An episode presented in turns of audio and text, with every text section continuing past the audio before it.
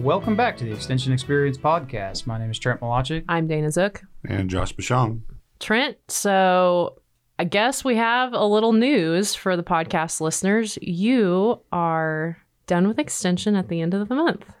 It's kind I'm- of weird to say that way. Yeah. So Um, you're you're going on to greener pastures, I right? I don't know if they're greener or not. I don't know. We're hoping they are for you. I certainly don't want to be done with extension. Well, no, I hate know. I hate to think about it that way, but yes, I have accepted employment with another company, and my final day with extension will be February 27th. So we broke this to Josh and I a couple weeks ago. So we've been trying to wrap our heads around it. Since you're leaving Extension, why don't you tell us some of the more fun things that you've done in Extension? Extension's been a great place to work. I mean, I have a lot of great memories. I enjoy presenting and educating farmers. And again, it, just to to sell the job to other people. I mean, it is a fantastic opportunity to help your fellow man. And that's that's one of the main things I think about when I look back on extension is when when was I happiest? It was when I was working individually with producers on real problems that they Mhm. had. And if I go back in time, you and I started almost the same time. I started at the end of June in 2014, and if everybody remembers, that was the big new farm bill was coming out. So a little bit of baptism by fire there, where I came in and I had to get up to speed really quickly on farm bill. Did a couple of trips across the country to to learn about farm bill, and then went full bore on trying to pretend like I knew what I was doing. don't we all do that, right? Just a little bit. I mean that that is a lot of extension. Is we might look like experts, we're just really confident in what we have to say, and and you hope you hope a lot of that stuff comes across as being useful to other people. But uh, man, whenever we started out, if any of you saw my thesis defense, you would know that I was going to have an uphill battle when it came to public speaking oh. and, and, and talking about things and, and convincing other people that I knew what I was talking about. But it was a fun ride there at the beginning and just meeting after meeting after meeting, talking to producers and and understanding the fact that you know the government programs and and all the assistance that comes about whether you like it or not it exists and you have to play the game and that's one of the things i look at it you know risk management on farms as a whole is just an elegant process to to really look at and try to maneuver. And if you aren't understanding government programs and you aren't utilizing them you're putting yourself at a disadvantage. And there's people that don't engage in it because of principles and i totally understand that. Uh, a lot of people don't like handouts and things like that but you know we spent quite a bit of time analyzing ARC and PLC and trying to decide what was best for producers and making a lot of assumptions that ended up being wrong. hmm Early on, you did And- that. Yeah. And I look back on that, and that's probably been the gut punch of my entire career is when I look back on that farm bill education because at that time wheat prices were were fairly high, and the the baseline price for PLC in that program is 550, and we at many meetings, you know, wheat was trading six fifty, seven dollars somewhere in there at that time, and and we kept talking. Do you really think wheat prices will go below 550? Do you think that'll ever happen? And most of the comments from the crowd was, well, we'll go broke if that happens. And so, with that information and a five year timeline, we decided that ARC or agricultural risk coverage was the best option for our producers. And a lot of people signed up in ARC. We also knew at that time that we were going to have a payment coming in, and you know it was kind of some money in the hand right at the right at the front that you knew you were going to get. It wouldn't be a year or two after that, wheat prices tanked Yep. Mm-hmm. and there were some really smart guys that signed up for PLC, and that I'm sure made them incredibly competitive compared to their neighbors for the next few years. And again, I just I look back on that and I was like, man, I wish wish I could have known because I felt one, I felt like I let a lot of people down, but it was just an estimation, you know, like we Mhm. were just doing our best to try to determine what was going to happen. And thinking back on that with wheat prices, they got down to LDP levels. I mean, we're talking in Mhm. below three dollars. Yeah. Well, the way that program makes payments, five fifty minus whatever the the marketing year average price is, that's big payments. hmm That's really big payments. So that was that was a good experience for me, I guess. It humbled me a lot. Um, as I've matured through my career and extension, that's something that I hope has happened. Is I've become a little less uh, just run around and, and say whatever I think is is the topic of the day, and really think about long term implications and and try to help people understand the, the entire gravity of a decision that they're making. Well, I would say probably there wasn't a lot of there. I mean, extension. We were the experts, and um, so I I think it was. I don't even think it was a mistake. I think it's just an honest thing. Yeah. You're trying to help people, so that's that's what we do in extension. We Yeah. do our best, right? Yeah, I mean, there were some private industry that were were helping people, but that's the cool thing about extension is its ability to respond quickly to problems that affect large groups of people.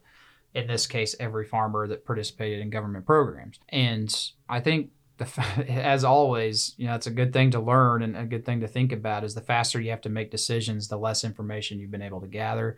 And moving forward in life as as you think about that and as extension works in the future you talk about wildfires and things Mhm. like that. You know you do your best to get information and get things done as quickly as possible and you hindsight's 2020 and you and that time is important. You know looking back and thinking about what worked what didn't it won't be the same next time but just having a little more uh, wherewithal to try to think longer term in a period of crisis you know to try to try to help people in the best way Yeah, I think one of the cooler programs that you put on was one that you did in a couple areas, wasn't it? Couple county, multi county things like marketing 101, something like that. Didn't you do that? Maybe you just did it in Alfalfa County. I don't remember exactly, but I had attended yeah some of those. That was a cool I'd almost forgot about that. hands-on type of thing. Yeah, I mean it was it was more than just here's just a noon meeting. We're going to talk about all this stuff. It was kind of like a how-to marketing type thing. That's a lesson in for the consumer of our product, the Oklahoma taxpayer and beyond. Mhm. If there's something you want to learn from extension, either get on a PAC committee, talk to your county educator and request programs cuz sometimes, I'll admit, you can get in a rut and talk about the same thing you've talked about for the last 5 years. you know, Right. that's kind of the default that you go to. If you if you don't know what people want to know, that's what you'll do. That marketing program came out of those low price scenario years. You know, what can we do? Is there anything we can do? And and typically that's when you shouldn't be the most concerned about it because you know farmers whenever prices are low they think what can we do about it? What can we do? And th- there isn't much you can do. Hmm the time to have done something was to sell wheat for three years back whenever the price was high. You know again Right. hindsight's 2020 but whenever prices are good no one really thinks about the future. It's good right now. I'm not concerned about it. So that's kind of what bred that program uh, to come about. And we sat down and it was really cool because we got to spend more classroom time instructing producers. We went through examples on pieces of paper where i wasn't just barking at you from the front of the room. And we actually went through some particular examples and real world price scenarios where you made decisions and then we looked at historical data about how prices moved and then we kind of evaluated our decisions after that. And you know crop insurance was a part of that. Government programs can be brought into that. So that was a really cool program but it takes a lot of time and again thinking about producers and in your professional life as being a lifelong learner it's incredibly easy to not have time for that type of thing Mhm. and I find myself, especially that with in services and professional trainings and stuff, I get so caught up in what I'm doing day to day, I forget about the importance of improving myself. And once I get there, I'm always happy. Like I tend to try to go to a meeting in Atlanta every year, and I don't make it every year because I get busy or whatnot. And I hate the flying. I hate airports. I don't like any of that. But man, once I get there, it's in, it's an incredibly useful experience. And you know producers as, as time goes on that'll be something to really think about you can you can get pieces of information from the ticker along the bottom of the screen you can read a quick email but that sit down instruction that in-depth analysis of your operations is really what's crucial and we spend so much time in the operation driving tractors picking up seed mm-hmm. taking care of cows pulling calves that at the end of the day pretty soon you've forgotten that you might have gone five to ten years and never really thought about a new way to do things. Right. And so that was a pretty cool program because not very many people did it, and there's more interest in it now.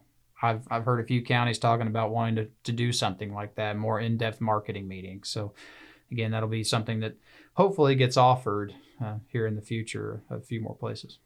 And I know Trent, we've done a lot of meetings together, and I think it goes without a doubt. One of the big aspects you brought to your programs was personal experience. Obviously, you're our Mm.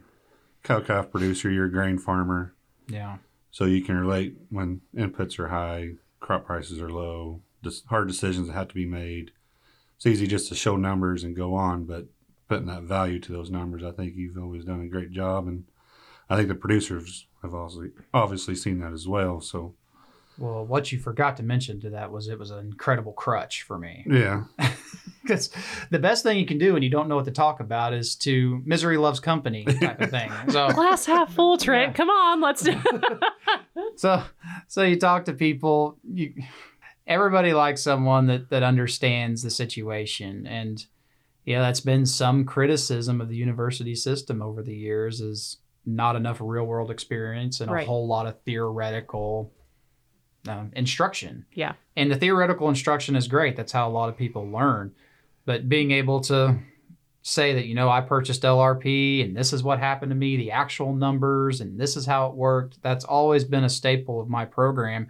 And again, it is a crutch because that's the easier way to do it. Yeah. If you don't have those experiences, you have to be much more deliberate. It takes time. You got to make contacts in the industry. You got to talk to farmers and use their data.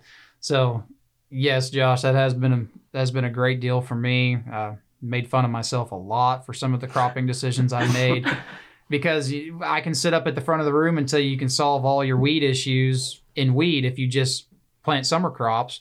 But then when I plant soybeans and none of them make, and I have to collect insurance checks and I lose money, to me, then I think, all right, I can tell farmers to do this, but that's a hard decision to make. Yeah. Yeah, and and I know the ramifications of if it doesn't work. And you know, I remember when uh, Clearfield wheat came out, and and everyone was talking about you just plant Clearfield wheat. There was I ran some budgets where it was cheaper to just spray glyphosate and not grow a wheat crop yeah, back when the wheat price was so cheap. And I I offered that information. You know, I I didn't know what else to do. I was like, you know, sometimes doing less is better. right. And and that's where we talked about, you know, making a hay crop out of it, grazing out, different things. The economics are always so important. And I love agronomy talks because there's options, options, options. Same way with animal science. I mean, like feeding, options, options, options. And then you ask everybody, what do you do? And we buy 20% cubes and we plant wheat. Yeah. Why is that? Well, it's easy, right? the One, easy well, we talked about lifelong education. Yeah. That's the thing they know the most. And what can I get in my backyard? What's the easiest thing for me to do because I don't have time to go searching for new things? And I think that's the biggest limitation that you run into. So again, you can get a lot of a lot of mileage, especially as an extension educator, out of educating the suppliers, the co-ops, and you've done a lot of that. Uh, Dana, talking to co-ops about feeder calibrations, helping people understand rations, the the different things. Because if they offered a 38% cube, more people would use it. But it's that it's that push and pull thing Right. where you know we've always had the farmer asked for 20s, so they supply 20s. Well, if they ask for 38s, it's not there, so they go back to 20s.